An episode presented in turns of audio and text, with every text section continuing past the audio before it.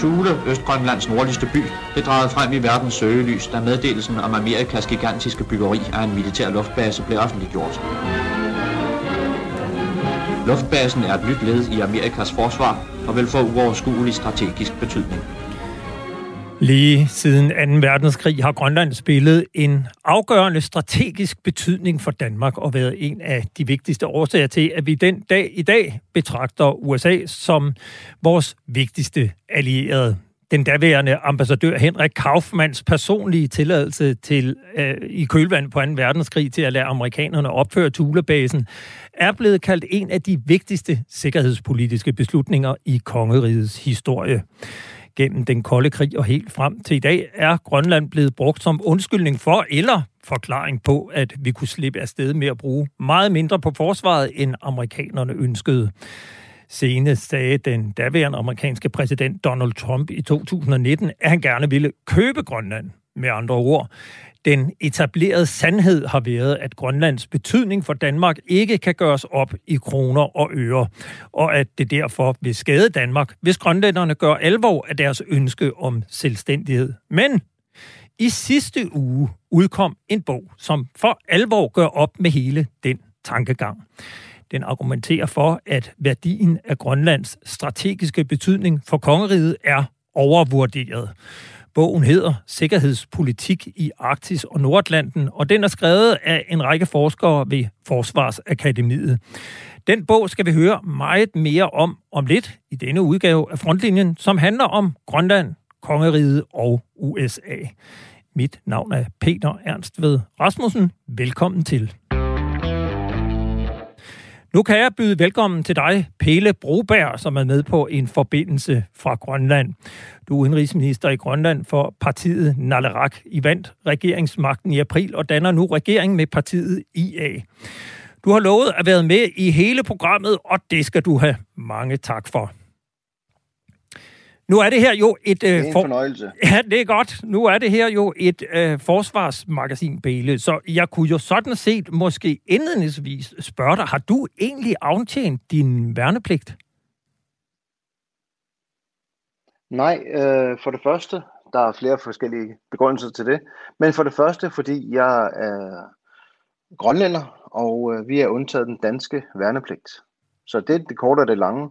Og det andet, det er, at jeg har aldrig haft en interesse i at gøre aktiv tjeneste i det danske forsvar, selvom jeg har haft øh, gennemgået forsvarets øh, optagelsesprøve til pilot, for at jeg kunne komme i gang med min øh, pilotuddannelse i sin tid.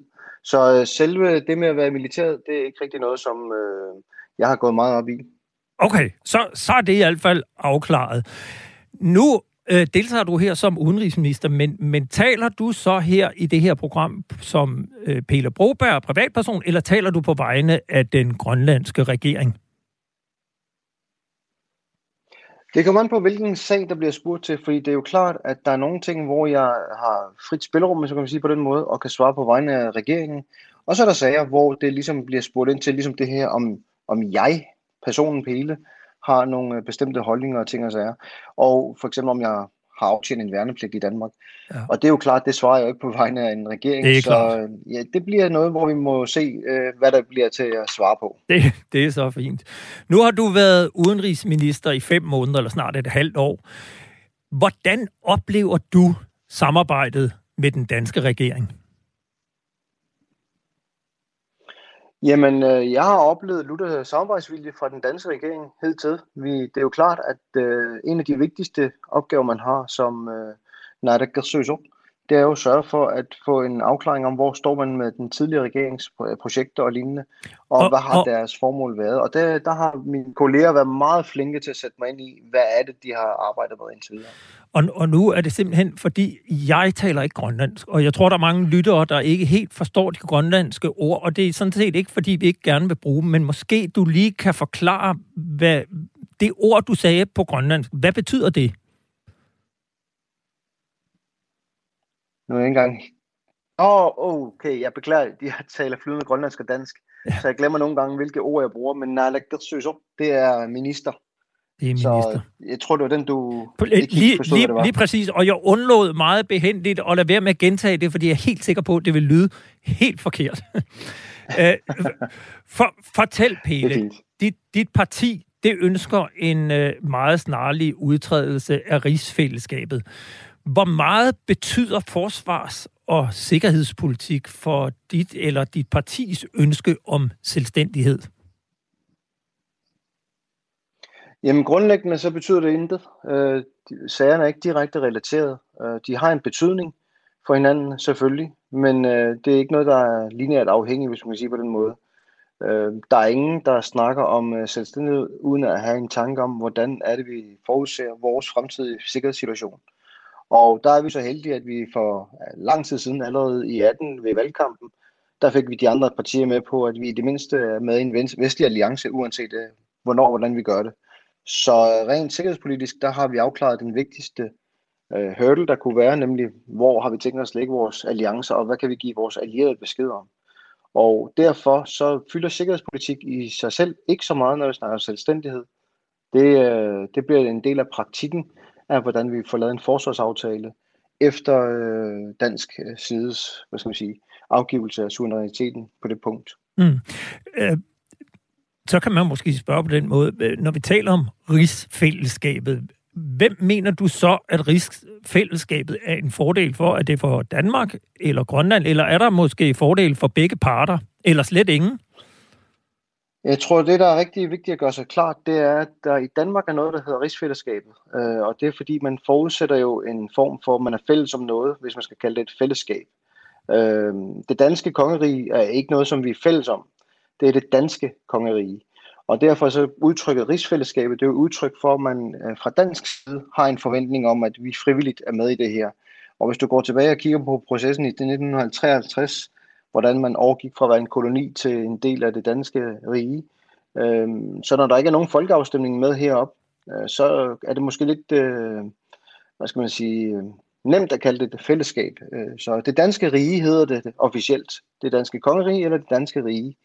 Det, øh, det, det er der ingen tvivl om, at for vores vedkommende øh, fylder det ikke lige så meget, som det gør for Danmark. Mm. Øh, vi må starte med det på den måde.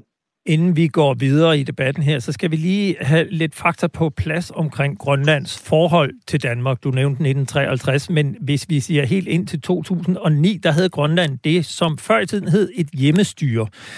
Men 2008, der stemte et overvældende flertal på 75 procent af Grønlands befolkning ja til at få det, som nu hedder selvstyre. Det betyder, at Grønlands regering har udøvende magt på administrative delområder, som er hjemtaget fra Danmark. Grønland kan altså forhandle og indgå aftaler direkte med andre lande inden for områder, som kun vedrører Grønland selv, og i øvrigt styres helt og aldeles af grønlænderne selv. Det gælder bare ikke for forsvars- og sikkerhedspolitikken.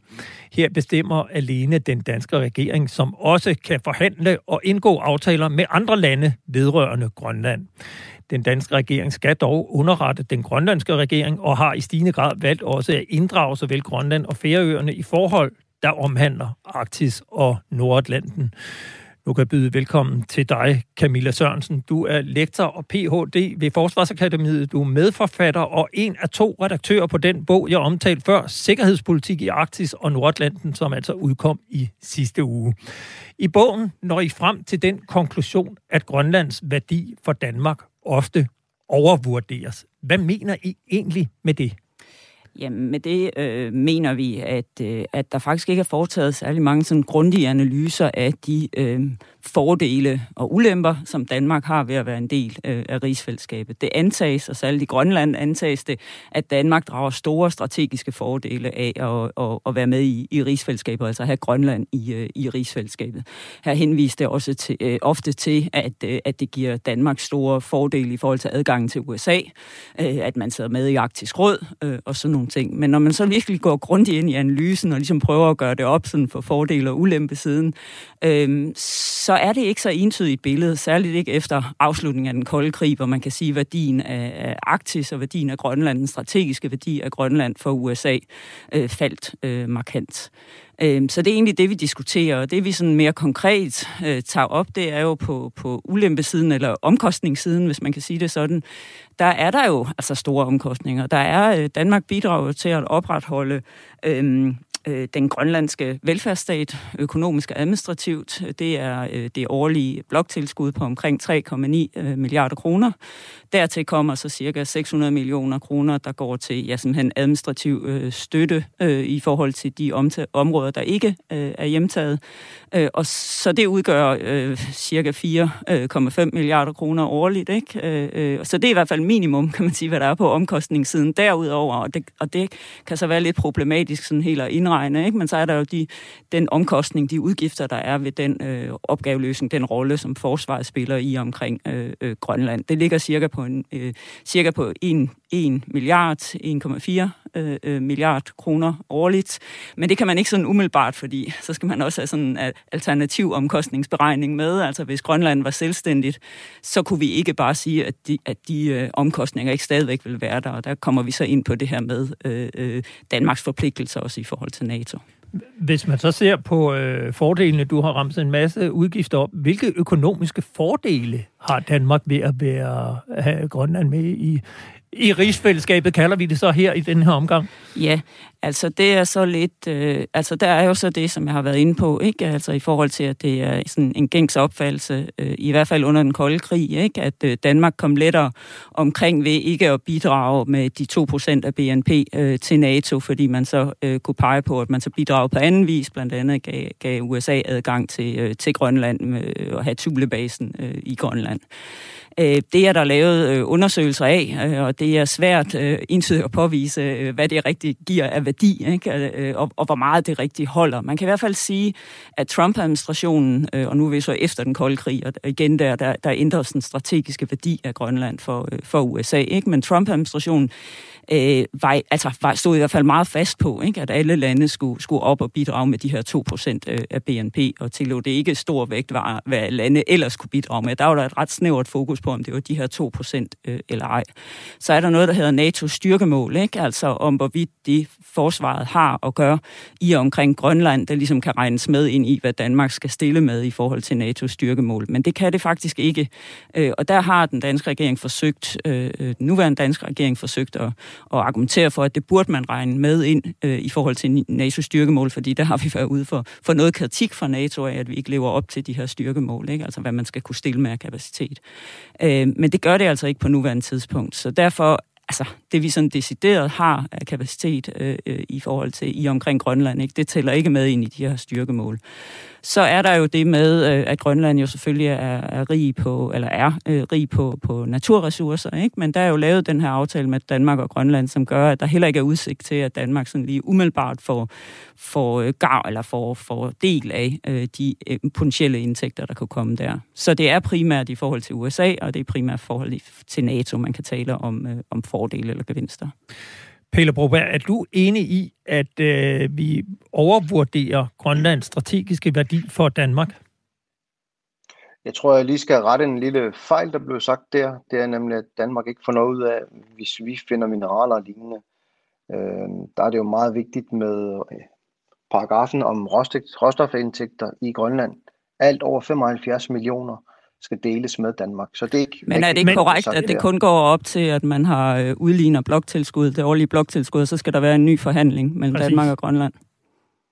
Jo, men så kan du heller ikke sige, at der ikke er noget efter det. Nej, men vil det ikke være jeres så... position, at, at, at man så vil se et selvstændigt Grønland? forhandlingsposition er, hvad det er. Men, men, ja, forhandlingsposition er, hvad det er. Men forhandlingen er det jo det, der skal ske. Men, ja. men Pelle, hvis vi lige holder fast i, i det her med Grønlands strategiske betydning, at, øh, og, og ser bort fra det her med, hvad, med indtjeningen på råstoffer, Ser du så, eller er, er, er du enig i Camillas og forskernes vurdering af, at Grønlands strategiske betydning er overvurderet? Jeg ved ikke, om øh, vurderingen er nede i Danmark, eller om det er i Grønland. Fordi i Grønland, der har man i øh, oktober 2020 indgået en aftale med USA, mellem Grønland og USA direkte. Og her bliver det gjort meget, meget klart fra amerikansk side, at Grønland er vitalt for forsvaret af USA. Så øh, jeg, jeg ved ikke rigtig, hvordan jeg skal forholde mig til, øh, om det er i Danmark, man overvurderer det, eller hvordan det er, man prøver at tolke det. Det kan vi øh, passende bestille videre til øh, den tredje gæst. Jeg kan byde velkommen til dig, Søren Espersen. Du er både forsvars-, udenrigs- og grønlandsordfører for Dansk Folkeparti. Øh, hvad mener du, og jeg kan næsten spørge, hvem du er enig med, er Grønland overvurderet sådan rent strategisk, eller hvad? Jamen, jeg synes, det var det er en lettelse, at den rapport er kommet ud, og det er interessant at høre, hvad Camilla Sørensen siger, også Jon Rappe Kendelsen, som har arbejdet på det, fordi det er jo noget, jeg har mødt igennem mange år. Jeg kan huske, at jeg sad i, i Grønlands Dansk Selvstyrekommission, hvor en af mine kammerater fra Grønlands side var Hans Frederiksen, øh, den, den tidligere øh, borgmester i Lusand, øh, som, som sagde, at øh, Danmark øh, i forhold til Grønland har grinet hele vejen til banken i 100 år. Og, øh, og det slog mig meget, meget stærkt, at det blev sagt det på den måde, for det er altså den myte, der eksisterer. Og, og der må man sige, at Dansk Internationale Institut for altså internationale studier lavede på et tidspunkt en meget stor grønlandsrapport, der viste, at Danmark på intet tidspunkt af de 300 år efter hans ede har haft nogen profit af Grønland. Det har været ren øh, tilsætning, når vi taler om økonomi. Og det er også derfor, jeg tror, vi taler på to forskellige planeter, fordi for mig er økonomien mindre betydningsfuld end det, øh, det fællesskab, øh, som vi har. Men altså, klart, en overvurdering øh, af, at øh, så behøver vi slet ikke at betale de 2 procent. Vi behøver faktisk ingenting. Jeg vil gøre masser på, at den kolde krig havde vi 225 kampfly. Øh, vi havde øh, rigtig stærke fregatter, ubådsskader osv., monotorpederbådsskader, og, og brugte en masse penge på forsvaret, som vi slet, slet ikke gør i dag. Så det er ikke øh, forkert at sige, at det har været overvurderet øh, øh, på Grønland, det her. Men, Søren Espersen, er danske politikere sådan helt generelt bange for at spille hårdere i forhandlingerne med Grønland, altså når vi nu taler om den her økonomi? Ja, selvfølgelig. Altså, selvstyre, øh, selvstyrearbejdet øh, i sin tid, som jeg sad i kommissionen med, var et godt eksempel på det, og det er også derfor, vi ikke stemte for det øh, i Dansk Folkeparti, øh, fordi det simpelthen var ensidigt til fordel for Grønland øh, øh, på det økonomiske område, og, og det ville vi altså ikke være med til. Selvfølgelig skulle vi da dele øh, øh, hvad hedder det, indtægterne af, af råstoffer mellem de, mellem de to lande. Øh, Kanada i forhold til deres øh, øh inuit-område har jo øh, givet mig bekendt 1 procent af det, man eventuelt får af, af udvindinger af, af råstoffer. Øh, her i, i Danmark, der får Grønland øh, det hele. Øh, og, og det var vi meget modstandere af. Vi synes simpelthen ikke, det var fair, øh, når Grønland også i årtier har profiteret på vores nordsjøolie for eksempel, og har fået rigdommene fra Danmark øh, på den måde. Øh, jeg kunne fristes til at spørge, kan du nævne en negativ konsekvens, hvis Danmark ikke skulle være i rigsfællesskab med Grønland? Og der tænker jeg ikke så meget på det følelsesmæssige, men, men mere det, det rent praktiske. Det vil være en, en, en, en, en stor øh, lettelse på mange måder. Selvfølgelig øh, vil det være, hvis vi ser bortset på det, som det falder følelsesmæssigt, som det, der betyder noget for mig. Øh, men det er da klart, at når vi sparer hvert år øh, cirka 5,5 milliarder øh, på, på, på, på Grønland, at vi øh, i, alle kan sejle flåden hjem, der kan måske gøre i Østersøen, hvor der også er behov for det. Det, det vil ikke være noget økonomisk tab øh, for Danmark, øh, hvis Grønland øh, bliver selvstændig, men det vil jo være en katastrofe i mine øjne, når man ser historisk på det. Hvad vil det betyde for Danmark, hvis vi ikke var i rigsfællesskab med Grønland, Camilla Sørensen?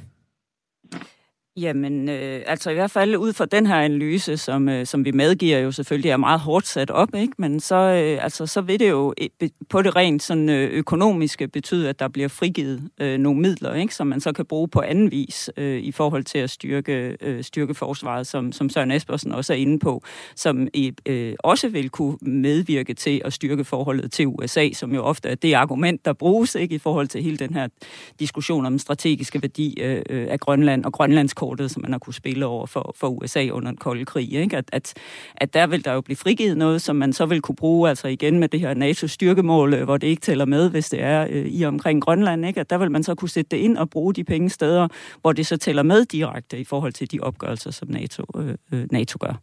Øh, hvad det så vil koste, kan man sige, i forhold til, og det er jo der, hvor den bliver lidt mere svær at gøre op, ikke? i forhold til, til adgangen til USA.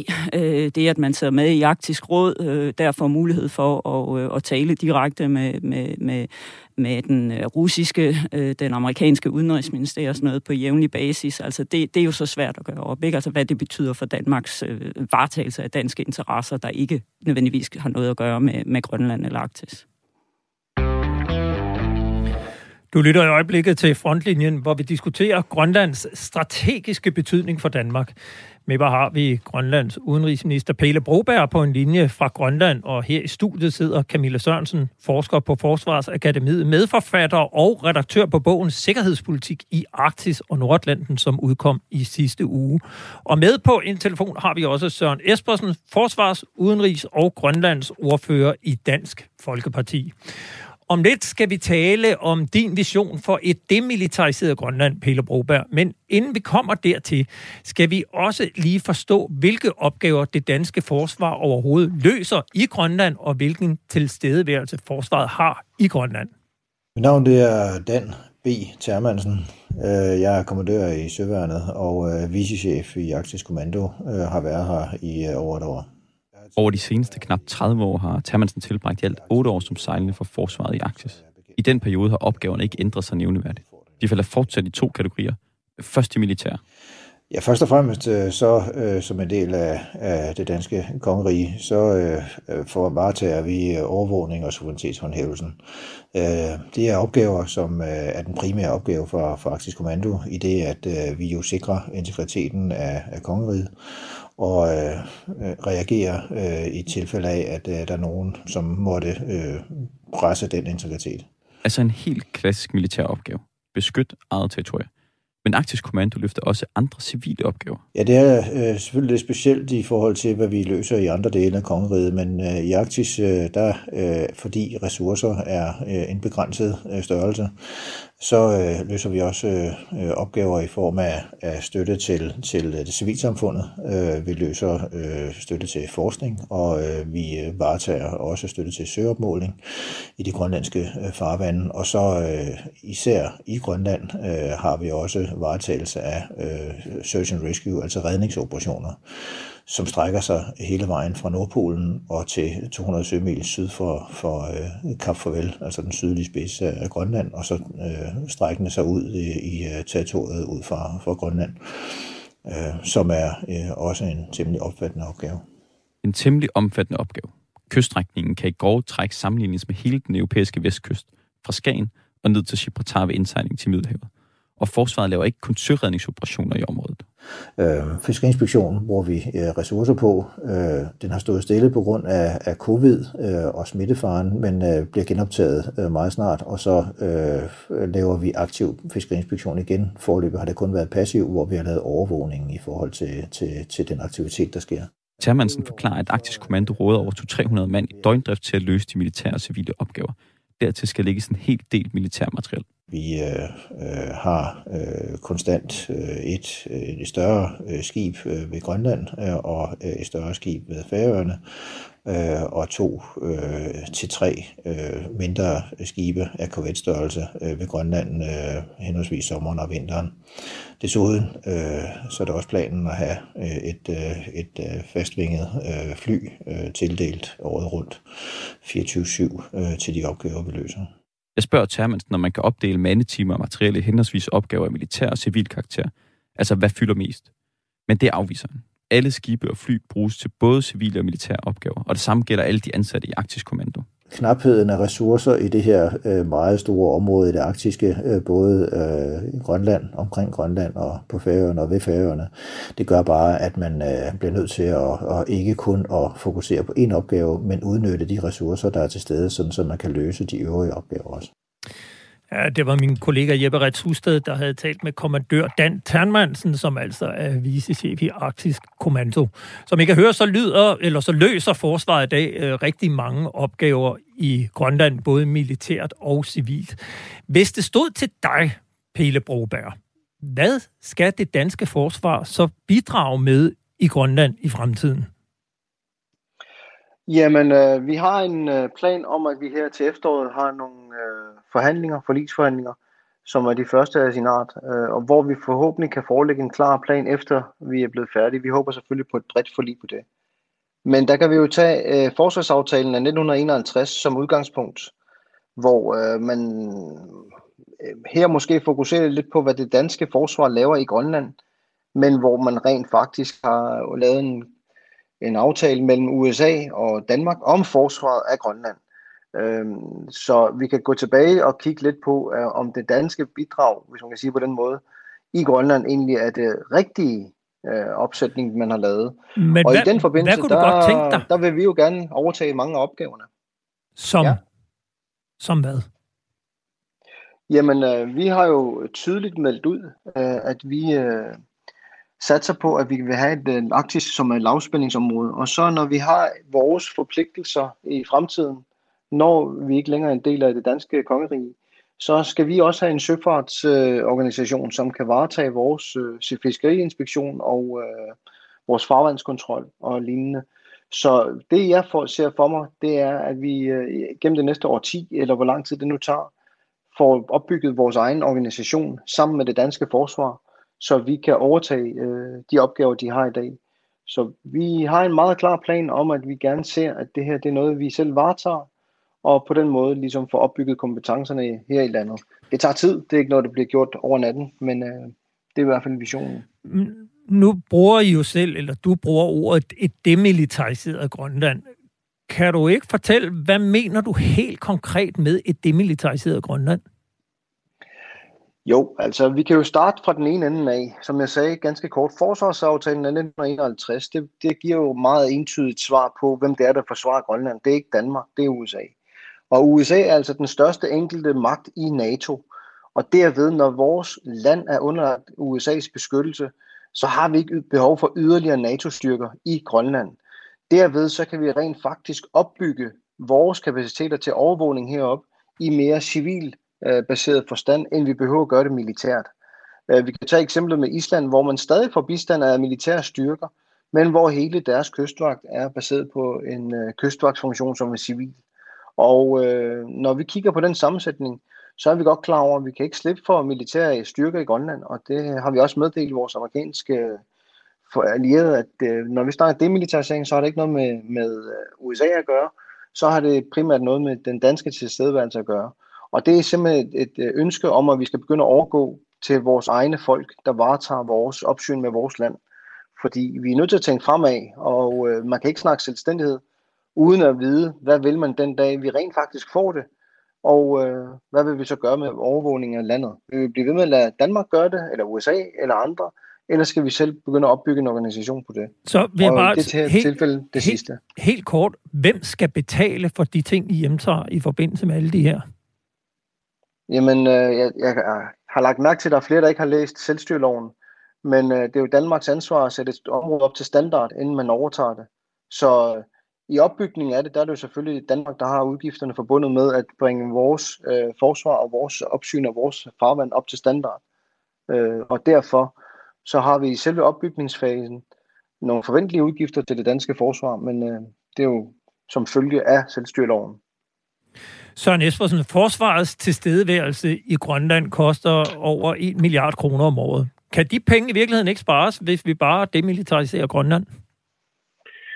Jamen, jeg kan ikke forestille mig, at hverken USA eller Rusland vil øh, acceptere et demilitariseret Grønland. Det tror jeg simpelthen ikke på. Øh, det er klart, at øh, ja, øh, jeg vil man sige, at et land har altid en her, enten, enten ens egen eller en anden, anden land. Sådan fungerer det, og man vil ikke lade sådan et område øh, ligge fuldstændig militært øh, væk. USA vil efter min opfattelse, når, øh, når og hvis øh, Grønland opnår selvstændighed, øh, alene at overtage øh, bevogtningen af, af Danmark eller Grønland, og det, og det, det vil man så gøre øh, fuldstændig uden hensyn til, hvad, hvad, hvad, hvad den grønlandske regering øh, øh, mener.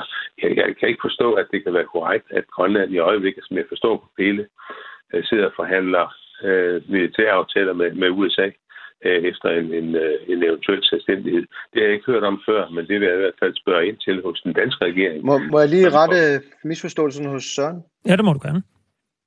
Jamen, jeg snakker om forsvarsaftalen af 1951, hvor der står, at det er de forenede amerikanske stater, som har ansvaret for forsvaret i Grønland. Jeg siger ikke noget nyt. Så vi siger ikke, at de, alle militære enheder forlader Grønland. Vi forholder os alene til danske styrker og siger, at vi vil gerne selv overtage den funktion. Men Pelle, så, skal, skal, jeg skal, tror, skal, jeg for, det der. skal jeg forstå det sådan, at når du siger, en, et, at Grønland, I ønsker et demilitariseret Grønland, så ønsker I et demilitariseret dansk Grønland, altså, men I vil gerne have amerikanske styrker til stede i Grønland? Nej, jeg siger, at vi har ikke nogen forslag om at ændre på forholdet til USA. De har ansvaret for forsvaret af Grønland i dag. Det er det, som Danmark har underskrevet en aftale med USA om, mens vi var en koloni. At den så kan fornyes, det, det er så ganske åben og enig med Søren af, at det er nok på tide efterhånden. Men grundlæggende så siger vi ikke, at der skal flere styrker ind i landet, eller færre ud, eller lignende. Vi siger, at vi vil overtage det, som Danmark laver i dag. Det er jo ganske naturligt at tænke på den måde. Og øh, fiskeriinspektion behøver ikke være en militær opgave. Det kan sagtens være en civil opgave, ligesom, ligesom mange andre lande. Søren Espersen, har, har, har, ja, ja, Jacob, så, så kan du måske samtidig også svare på det her spørgsmål, fordi at, er det korrekt at sige, at Danmark kun er til stede i Grønland, fordi at Grønland er en del af kongeriget. Altså underforstået det øjeblik, at øh, Grønland erklærer sig selvstændig, at så pakker vi sådan set os sammen og forlader Grønland. Det er klart, det gør vi. Selvfølgelig gør vi det. Altså, øh, det, det, det, det er der ikke nogen som helst tvivl om. Og der er heller ingen tvivl om, at der ikke følger, følger penge med. Det er også en myte, der i øvrigt eksisterer deroppe. Jeg lige gøre opmærksom på, at det er rigtigt, øh, når, når Pelle Broberg siger øh, omkring hjemtagelsen af områder, så er det Danmark, der skal betale. Det er ikke korrekt. I følge selvstyreloven, så er det sådan, at de områder, man tager, man hjemtager, og det er omkring 30, der mangler nu, det betaler man selv for. Så det betaler Danmark bestemt ikke for. Og det er ingen tvivl i mit, mit sind om, at i det øjeblik, ja faktisk Lars Løkke Rasmussen har som statsminister sagt det direkte, i det øjeblik Grønland så meget som øh, udskriver en folkeafstemning om, om, om selvstændighed, så vil øh, Danmark øh, øh de facto øh, øh, øh, så vil Danmark øh, de facto øh, sige, at, at så, er vi ude af, ja, så er vi ude af rigsfællesskabet. Det er det, som Lars Løkke har sagt, det er også det, som andre statsminister øh, før ham. Mette Frederiksen har ikke bekræftet det endnu, men det agter jeg at få hende til. Det er meget afgørende at vide, at det er ikke, noget, det er ikke en leg, det her.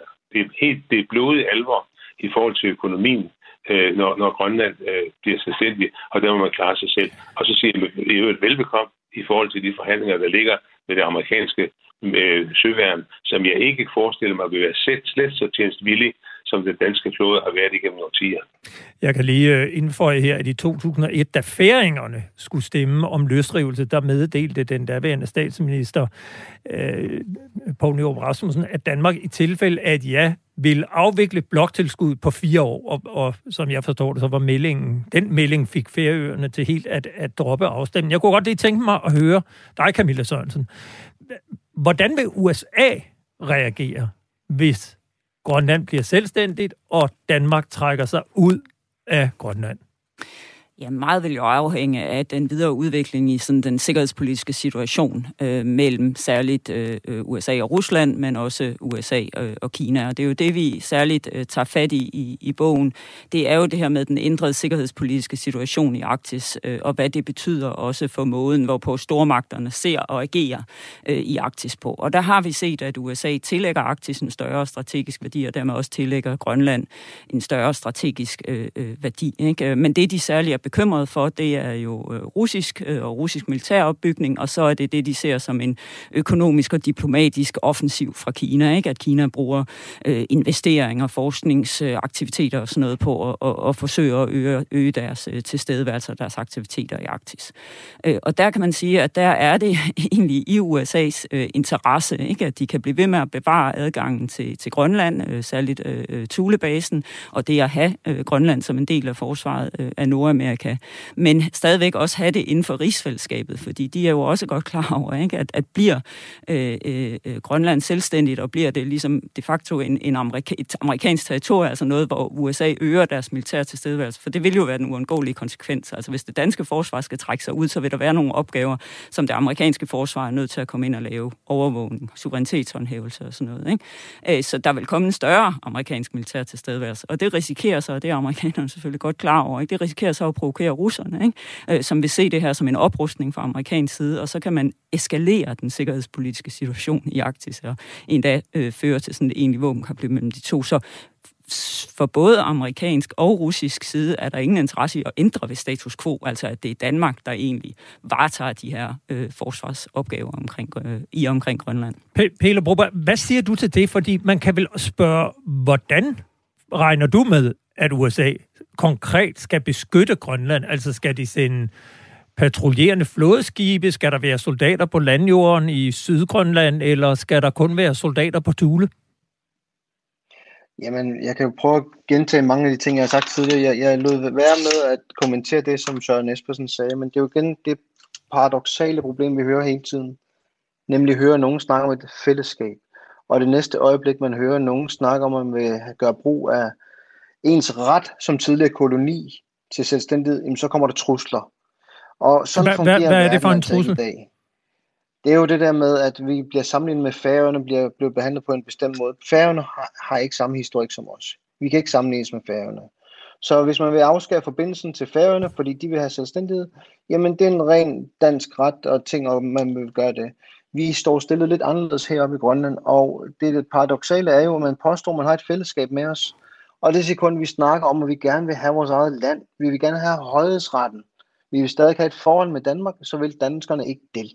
Man vil straffe os det sekund, vi snakker om selvstændighed. Altså, og, og, og når, det, når, jeg skal bare lige forstå dig, når, når du siger straffe, så er det, du mener, at vi vil fjerne bloktilskuddet? Alt. Øh, når jeg hører Søren Espersen snakke, så vil han jo afskære forbindelsen til Danmark mere eller mindre, hvis vi vil have selvstændighed. Og det er også det, som han bliver ved med at fremhæve, at man ikke har nogen forpligtelser. Altså, jeg håber, alle er klar over, at det her det ikke er rigtigt. Det er ikke fakta, vi baserer det ud fra den her debat lige nu. Det er følelser. Der står i selvstyreloven, at vi kan få det, der hedder free association. Det er noget, vi skal forhandle med Danmark om, hvordan vi gør det, fordi vi har været en koloni. Og free association betyder altså ikke det, som Søren Espersen påstår. Det betyder, at man stadig ikke har nogle forpligtelser. Det er stadig en samarbejde, på, bare på en anden måde, hvor vi selv bestemmer fra Grønland, hvad Danmark har af forpligtelser. Hvor vi samtidig har det som et ægte ligeværdigt samarbejde.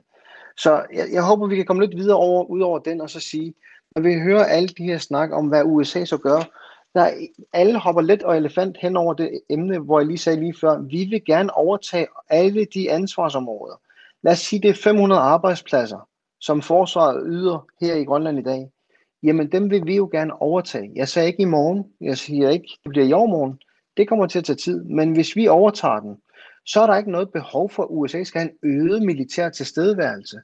Altså så varetager vi jo fuldstændig det samme, som det danske forsvar gør i dag, og vil gøre i fremtiden, hvis og, ikke vi selv vil gøre det. Og så skal jeg lige have den tilbage til dig, Camilla Sørensen. Er du enig i det, Pele han siger? Jamen, det Pele snakker om, at Grønland vil overtage, øh, det er jo de civile opgaver, ikke? Øh, og de militære opgaver, som, Nej, det er som det hele. Hørte.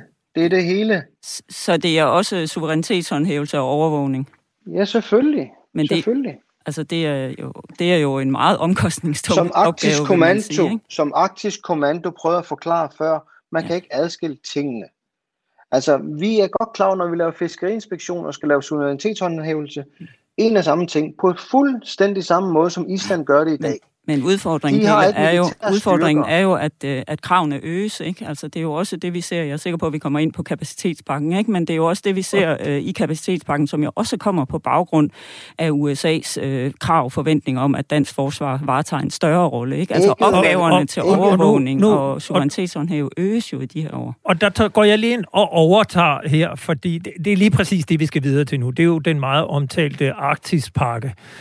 Øh, for vi har talt om de overordnede linjer, og hvordan et selvstændigt Grønland kan håndtere egen sikkerhed. Men vi skal også forbi det helt konkrete slagsmål, som ligger og venter mellem den grønlandske og den danske regering i den allernærmeste fremtid. Ikke mindst den meget omtalte Arktispakke fra februar på 1,5 milliarder kroner. Når vi taler om den, er det vigtigt at forstå, hvorvidt øh, det, man kunne kalde en oprustning af Grønland, har en offensiv eller en defensiv karakter. Der er behov for, at forsvaret får nye kapaciteter, så vi bedre kan holde øje med Arktis og Nordatlanten. Hvad der sejler. Den 11. februar i år præsenterede forsvarsminister Trine Bramsen en ny Arktispakke til en værdi af 1,5 milliarder kroner. Pakken medfører en række nye kapaciteter i Nordatlanten og særligt på Grønland. Først og fremmest skal der indkøbes to langtrækkende overvågningsdroner. Derudover kommer flere mindre droner fastinstallerede kystradar og også udstyr til satellitovervågning. Alt sammen for bedre at kunne følge med i, hvad der sker. Pakken ligger også op til etablering af sikker krypteret kommunikation, øh, noget som i dag er en mangelvare. Og så kommer der også en egentlig forsvarsuddannelse i Grønland. Sten Kjærgaard fra Forsvarsakademiet har undersøgt, om pakken rummer et offensivt potentiale. Altså, kan russerne blive bange? Og min, min konklusion er, at øh, den pakke, som, øh, som Folketings, eller partierne bag forliget vedtog, ikke er offensiv i, sin, i, sin, i den format, det har nu. Øhm, og det er den ikke, fordi at den øh, på mange måder er øh, defensivt konfigureret, konfigureret og i virkeligheden baseret på at styrke netop overvågning, altså det man kalder for situational awareness på militærsprog, altså det, at man får en højere indsigt i, hvad der foregår i området, og ikke indebærer øh, øh, potentialer til i virkeligheden at gøre de potentielle modstandere i Arktis svagere, eller øh, på bekostning af deres sikkerhed. Og det er det, der er hele fidusen i den her analyse, det er, at fordi at kongeriget i Danmark styrker sin sikkerhed gennem at overvåge sit område, øh, naturligt øh, sit øh, suveræne område, ja, det foregår ikke på bekostning af en anden parts sikkerhed, og dermed opstår der ikke den her sådan spiral af, af, af potentielle øh, øh, våbenkapløb, øh, og på den måde er pakken øh, defensiv og ikke øh, øh, offensiv. Er der nogen af de kapaciteter, som ligger i, i Arktispakken, som kunne konverteres til noget, som vil kunne tolkes offensivt, eller som vil være offensivt? Ikke sådan, som pakken er lavet nu. Altså, der vil nok være nogen, der vil påstå og hævde, at man med store modifikationer osv., nu ved vi jo heller ikke, for eksempel, hvad det er for nogle droner, man agter at indkøbe. Øh, det, det, der har været en masse gætterier, hvad det kan være for nogen, men vi kender jo ikke til det. Men som det ser ud nu, er, der, er det, no, er det en, en, nærmest en, en investering i sig selv, hvis, den skulle, hvis de skulle modificeres til det. Så det er meget sandsynligt, at det er de her maritime overvågningsdroner, som øh, man, øh, man, øh, der findes i forskellige modeller af forskellige producenter, og de, de kan ikke sådan de, de kan ikke sådan med et knips laves om til offensiv ved at hægte noget på. Der skal en langt større tænkt øh, hvad skal man sige, øhm, øh, operation til, og det kræver også en helt anden øh, logistisk setup og en helt anden infrastruktur en helt anden øh, øh, føringsstruktur. Så det, det, er ikke, det er ikke en, en, en, en bekymring, jeg har sagt på en, på, en, på en mere ligefrem måde, at der er ikke noget af det, der ligger i den her pakke, som burde få Rusland til at løbe ud og investere i, i nyt militært isenkram, som de skal have installeret i området for at modgå øh, den pakke, vi kommer med. Den, den gør ikke Rusland mere usikker, nej. Det var altså dom over Arktispakken, som den ligger i dag. Men allerede ved præsentationen i februar gjorde flere partier det klart, at dronerne og det andet isenkram kun var første skridt. Det skal ingen hemmelighed være, at jeg gerne ser øh, kampfly. Øh, På sigt kunne der blive tale om at udstationere kampfly i Grønland og fregatter udstyret til ubådskrig og måske endda med missiler. Sten Kjærgaard har også analyseret, hvordan de tiltag vil påvirke balancen i Arktis. Hvis vi starter fra en ende af, jamen så er der jo øh, allerede i gang med en anskaffelse til øh, øh, ubådsbekæmpelsesudstyr, som blandt andet skal øh, kobles på øh, øh, fregatterne. Og øh, i sig selv kan man sige, øh, øh at det er jo, kan man godt spørge sig selv, at det er virkelig offensivt. Det er det, fordi den mellemregning, der ligger imellem, det er, at ubådsbekæmpelse er en meget vanskelig og en meget stor operation, hvis man skal finde en ubåd i, øh, for eksempel i Danmarkstrædet eller i, i et andet sted. Øh, og det er noget, man gør i rammen af partnere, og måske endda ligefrem i NATO-alliancen. Og det vil sige, altså når man så begynder selv at tilføje den type kapacitet, så trækker man jo de facto også øh, alliancen ind i spørgsmål, og dermed tættere på Grønland. Og det er klart, det er noget af det, som, øh, som øh, vil få russerne til at føle sig mindre sikre, og dermed kan sætte den dynamik i gang.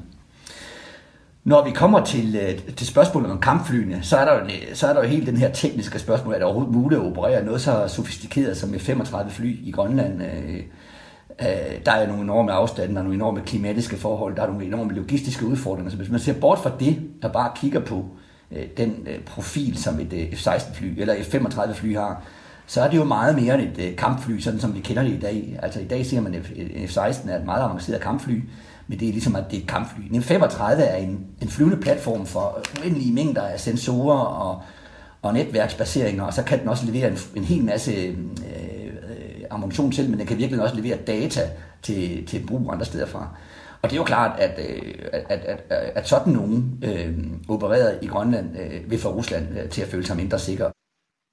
Er så vidt altså major Sten Kærgaard fra Forsvarsakademiet. Arktispakken er altså indgået blandt de danske partier i forsvarsforligskredsen, men den afventer stadig den endelige godkendelse af den grønlandske regering. Og med mig her fra Nuke Grønland er altså stadig Pele Broberg, Grønlands udenrigsminister. Pele, accepterer du den Arktispakke, som Mette Frederiksens regering forhandlet på plads med den forrige grønlandske regering? Nu har jeg så et rigtig godt øh, samarbejde og en god dialog med Trine Bremsen, så vores beslutning om den arktiske kapacitetspakke, det kommer jeg til at meddele hende, og ikke gennem pressen. Så øh, det kommer jeg ikke til at kommentere på, hvordan vi er placeret indtil videre.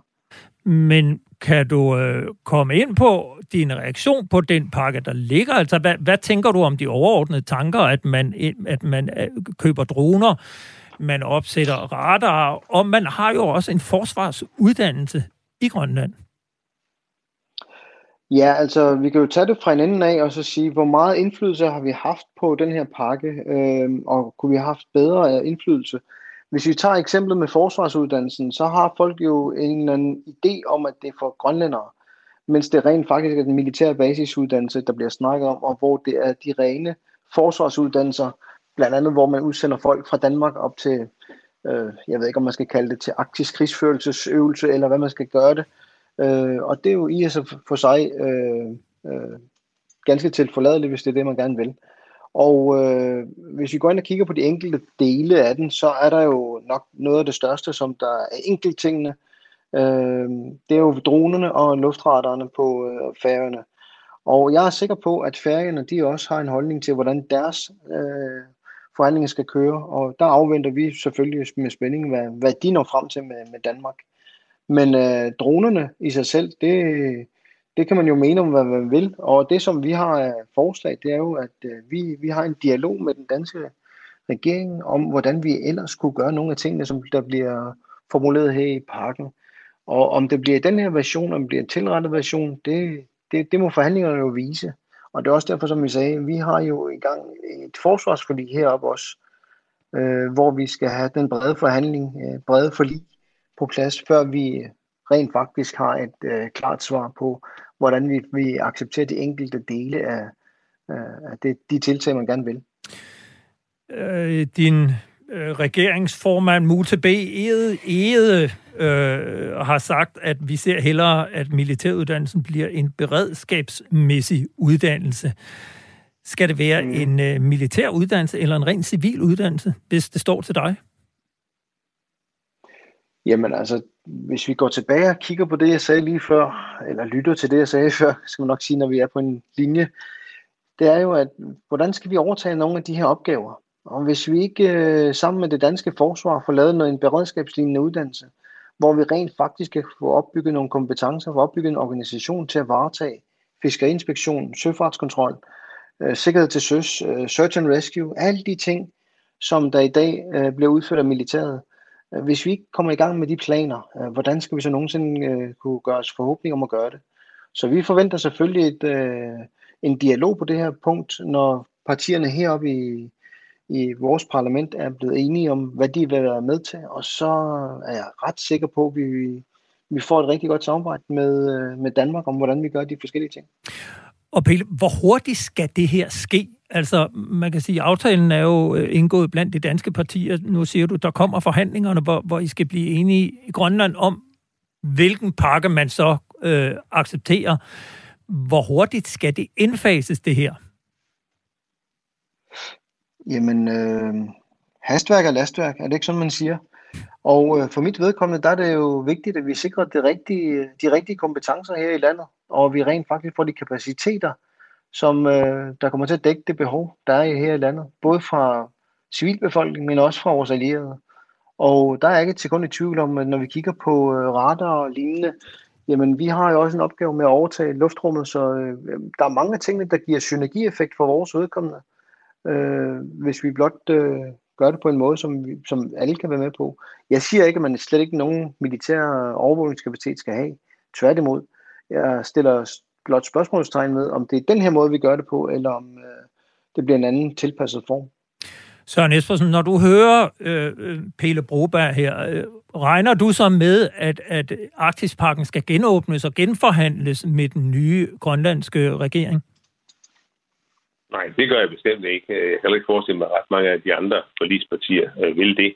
Altså, jeg vil sige, når, når, når Pele Broberg taler om at få indflydelse på det her, så synes jeg, det, det første spørgsmål, man må stille som modspørgsmål, det er, hvad kan Grønland bidrage med? Udover at sige nej til noget, eller sige ja til noget. Altså, det er en pakke, som øh, er blevet i går så en godkendt af NATO, som man ser som meget værdifuld for det, for det fælles øh, øh forsvar. Øh, og, og, og der er Grønland øh, så blevet til sådan et sted, hvor man bare siger nej, og det vil man ikke, man skal nok selv bestemme. End ikke værnepligt øh, vil man have for sine unge mennesker, så de kan lære måske øh, de militære færdigheder osv., og, og måske stå på egne ben. Jeg, jeg, samtidig har jeg lyst til at spørge, er Grønland overhovedet med i NATO? Altså, øh, deltager de i det, eller er det bare sådan nogen, som nu... Øh, vil bare have det militariseret Grønland, og så siger man nej til en hel masse ting. Jeg synes, det er en, en katastrofal udvikling, der er i gang. Det må jeg altså sige. Hvad, hvad siger du og til så er det? vi tilbage til den misforståelse, som øh, Søren han kører videre på. Han lytter jo slet ikke til, hvad folk siger. Uh, vi har jo ikke sagt, at vi ikke vil have, at vores folk deltager i uh, suverænitetskontrol og lignende. Vi har jo netop sagt, at vi gerne vil overtage de ting. Så hvorfor kører du videre på det punkt, på det spor, Søren? Hvorfor bliver du ved med at påstå, at vi ikke, bare fordi vi ikke vil være i det danske forsvar med den værnepligten der, at vi ikke har vores tilsvarende planer, men i en grønlandsk version. Men, men for at det forstå dig altså ret, ikke være et forsvar. du siger jo samtidig, at, at, at I ønsker en demilitarisering, og I ønsker at overtage opgaverne. Forestiller du, at, at Grønland skal have sit eget forsvar? Jamen, det er jo det, jeg har sagt hele tiden. Jeg har sagt, at vi bygger på en civilbaseret kystvagt. Jo, altså, men en, en kystvagt er jo alt andet lige ikke, den samme model, vi kigger på. ikke et forsvar. Altså, skal, skal Grønland have sit eget militær? Jamen, det er jo derfor, jeg siger, at vi skal have en forhandling blandt partierne heroppe. Skal vi gøre det til et militær, eller skal vi køre det som en civil kystvagt? Det er jo det, noget af det springende punkt, som man aldrig har haft gjort til tanke om før.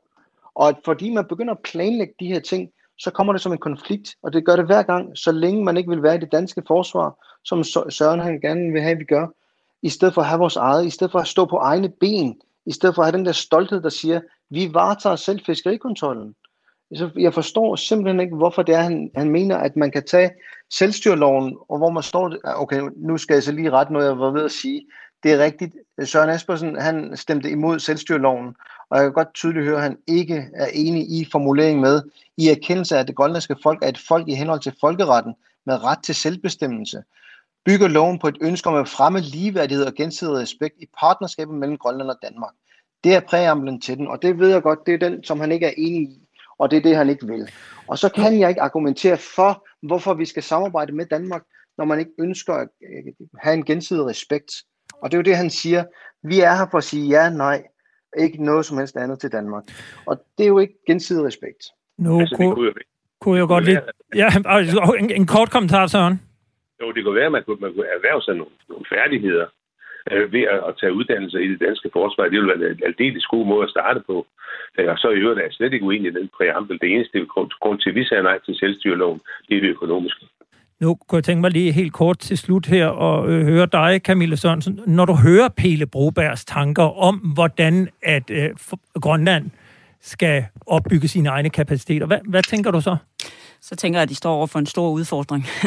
Fordi at øh, kapacitetspakken kommer jo også på baggrund af, af ønsker og, og krav fra USA om, at Danmark øger øh, forsvarets rolle og opgaveløsning i og omkring Grønland. Ikke? Så det øh, Grønland i hvert fald ser ind i, det er også et USA, der ønsker at styrke, øh, hvis ikke deres, så i hvert fald den rolle, som Pelle Broberg ser, at, øh, at Grønland så skal varetage, ikke altså overvågning, øh, suverænitetshåndhævelse øh, øh i omkring Grønland. Og den opgave er jo den, der bliver, der, der bliver større i årene frem, som vi ser det, øh, hvis stormagtskonkurrencen øh, i Arktis øh, bliver ved med at, at øges. Og det er der altså ikke noget til ud til ikke, ikke bliver tilfældet.